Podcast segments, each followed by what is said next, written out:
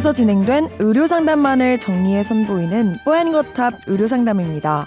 이번 상담은 2021년 3월 5일 뽀얀거탑 272회에서 방송되었습니다. 조금만 피곤해도 찾아오는 불청객, 바로 구내염인데요. 구내염은 재발이 잘 되는 질환이기도 해 평소 자주 고생하시는 분들도 많이 계시죠. 그렇다면 구강 내 염증이 생기지 않도록 하는 건강관리 방법에는 무엇이 있을까요? 또 비타민 영양제는 구내염 예방에 도움이 될까요? 오늘 뽀얀거탑 의료상담에서는 구내염에 대해 이야기 나눕니다. 뽀얀거탑에 사연을 보내주세요. 건강상담을 드립니다. sbs 보이스뉴스 골뱅이 gmail.com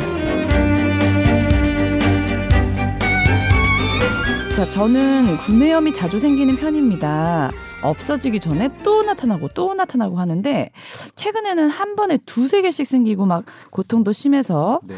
약국에서 판매하는 비타민 B2를 구입해서 먹어볼까 합니다. 그런데 약국에서 권해주는 약은 요즘 유행하는 것들이 고함량 B2 어, 제품들이 많더라고요. 그런데 이 B2 함량이 높으면 높을수록 구내염에 좋은 건지 아니면 그냥 뭐 비타민 C도 있고 B2도 막 같이 있는 그런 뭐 종합 비타민제가 비슷한 그런 약품들을 먹으면 좋을지 고민 중입니다. 또 그리고 비타민도 왠지 뭐약 약이라고 생각하니까 이게 몇 개월 섭취하고 다른 제품 어 으로 바꿔야 되는지 그런 내성이 생기진 않는지도 궁금해 하 다면서 네. 어 구내염이 안 생기는 건강 관리 비법까지 좀 알려주세요 하셨어요. 네. 제가 이제 그 구내염에 대해서 원인 네. 빈도로 이제 열 가지를 쭉 그 되어 있는 그 자료를 검색했는데 네.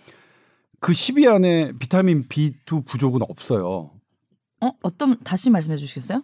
그러니까 그러니까 보통- 구내염을 음, 구내염의 원인 10가지가 네. 정리된 아그 구내염의 문서를 봤는데 원인 열 가지. 예. 네, 원인 10가지. 네. 가장 많은 거는 외상이었어요. 그러니까 입안 다치고 아 네. 그다음에 깨물고 네. 그다음에 그 뭐 아프타성 그 구내염이라고 하는데 그게 이제 그게 제일 흔, 뭐 그거 말고는 제일 흔한 게 그건데 예전에는 그거 바이러스가 아니었겠느냐 생각하는데 지금 그렇게 보지는 않더라고요. 음. 그러니까 사실 그러니까 정확한 원인은 아직 잘 몰라요. 그러니까 왜 우리 피곤해서 네. 입안이 헐었다 네. 그런 것들이 다 구내염인 거죠. 네, 그렇죠. 네. 그래서 뭐 어, 아무튼 이 이게 똑같아요. 간 때문에 음. 피곤하다 음.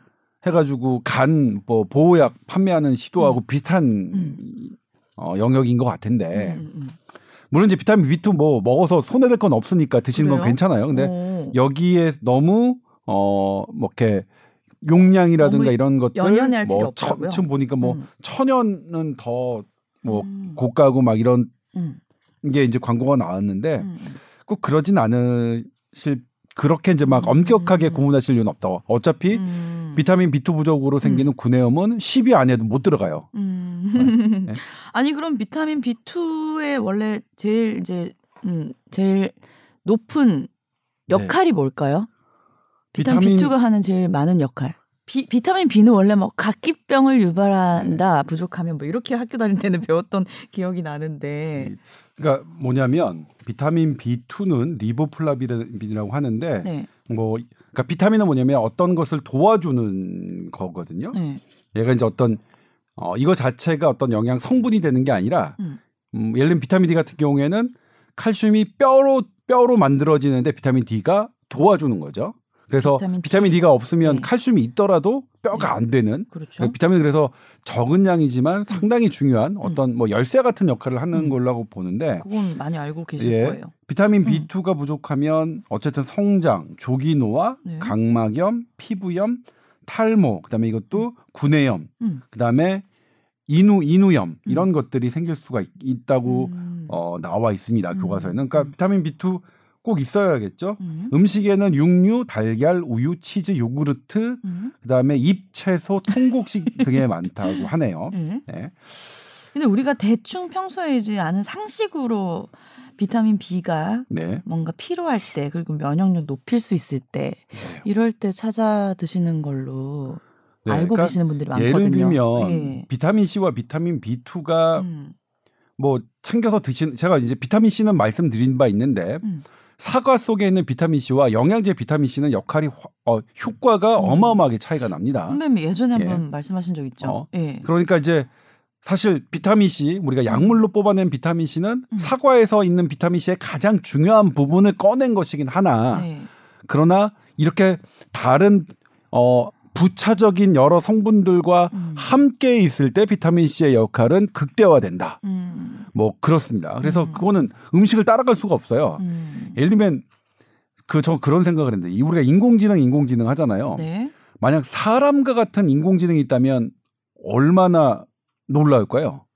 음. 되게 사람과 똑같이 얘기한다면 우리 엄청난 기술이라고 하잖아요. 네네. 그러니까 사람은 그만큼 대단한 거예요. 음. 사람처럼 만드는 인공지능을 할 수가 없는 거예요. 네. 아무리 그래도 이렇게 네. 정확하게 움직이고 하는 것들을 네. 지금 로봇 보면 점프도 하고 막 뒤로 돌고 막 사람처럼 많이 흉내내는데 음. 어, 어마어마한 거예요. 근데 사람은 하잖아요. 음. 그 사람 근데 음식도 마찬가지거든요. 음. 사, 뭐 비타민 C, 비타민 B2 뭐 이런 거 다 주, 뭐 중요하긴 한데 음. 이 사과, 어떤 채소, 이 완벽하게 원래 음. 있던 이런 것들을 따라갈 수는 없어요. 음. 네. 그렇게 생각, 저 제가 좀 비유를 좀 잘한 것 같기도 하고 좀 아니, 이상한 것 같기도 하고. 지금 현재까지는 예. 그 말이 맞을 수도 있는데 200만 년 뒤쯤에는 아닐 수도 있잖아요.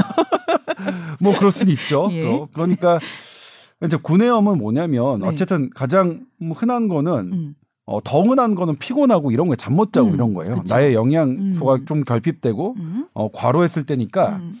일단 쉬시고 잘 주무셔야죠. 음. 그다음에 뭐 비타민 C 여기 보면 아로나민, B콤 C 음. 어느 거든 상관은 없을 것 같아요. 음. 그냥 편안하게 드셔라. 음. 영양제는 음. 영양제로서 음. 지금 이걸 어, 어떤 치료제 역할로 엄격하게 따지는 거는 제가 말씀드렸지만 어차피 비타민 B2는 10위 안에 안 들어가니까 음.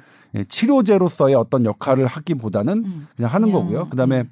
구내염과 관련된 비타민 B2 기사가 저도 제법 봤는데 그러게요. 요거는 왜 조금. 어, 상술이 작용한 것 같아요. 그런 기사로 보여요. 그래요. 네.